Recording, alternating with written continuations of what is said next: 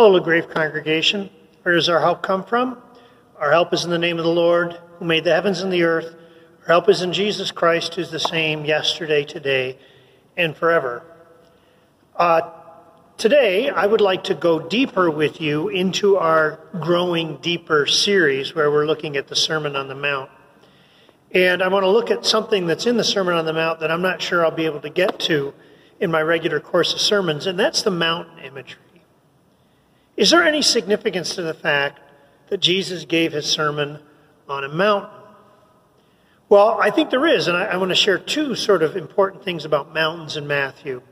First, um, mountains in Scripture are places where God resides and where God speaks. Remember, in the Old Testament, God gives the law on Mount Sinai.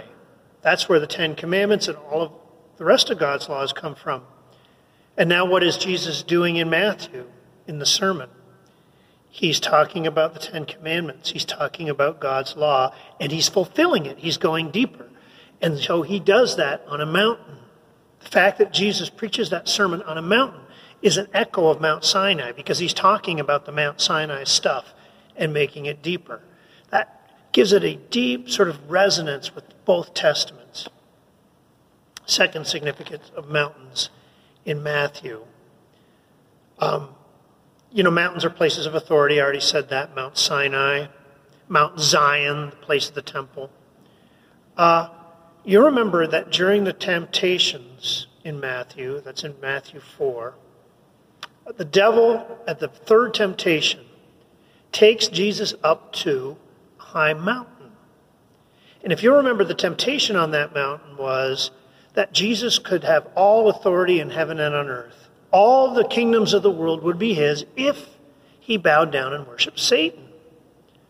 So Satan was saying, You don't have to take that long road that your father wants to walk, you know, that way of suffering and crucified and all that stuff. Just bow down to me, and I will give you all the kingdoms of the world, all authority. Jesus resists that temptation, and he walks the Father's hard road. And it is really, really hard. There are times where he's literally flat on his face and he's saying, Lord, I don't I can't take this cup away from me. This is so hard. But he sees the road to the end. He dies for us. He's raised from the grave. And then at the very end of Matthew, he meets his disciples in Galilee. And where is he when he meets them? On a mountain. And what does he say to them? All authority in heaven and earth has been given to me. What the devil promised him in temptation to get quickly, Jesus ultimately receives by being faithful to his Father and following the way of sacrifice and death and then ultimately resurrection. That's not only sort of a cool biblical image, that's encouragement for us. When we take the way of Christ, we're always tempted to take the way of quick power, of force.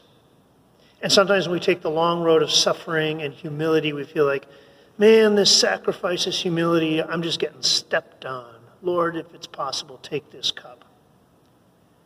The Lord's promise to us is that we will stand on his mountain at the end, and he will say to us, Well done, good and faithful servant.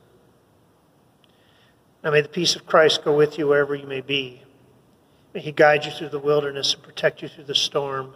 May he fill you with thanksgiving at the wonders he has shown you, and may he bring you home rejoicing, face to face again once more. Amen.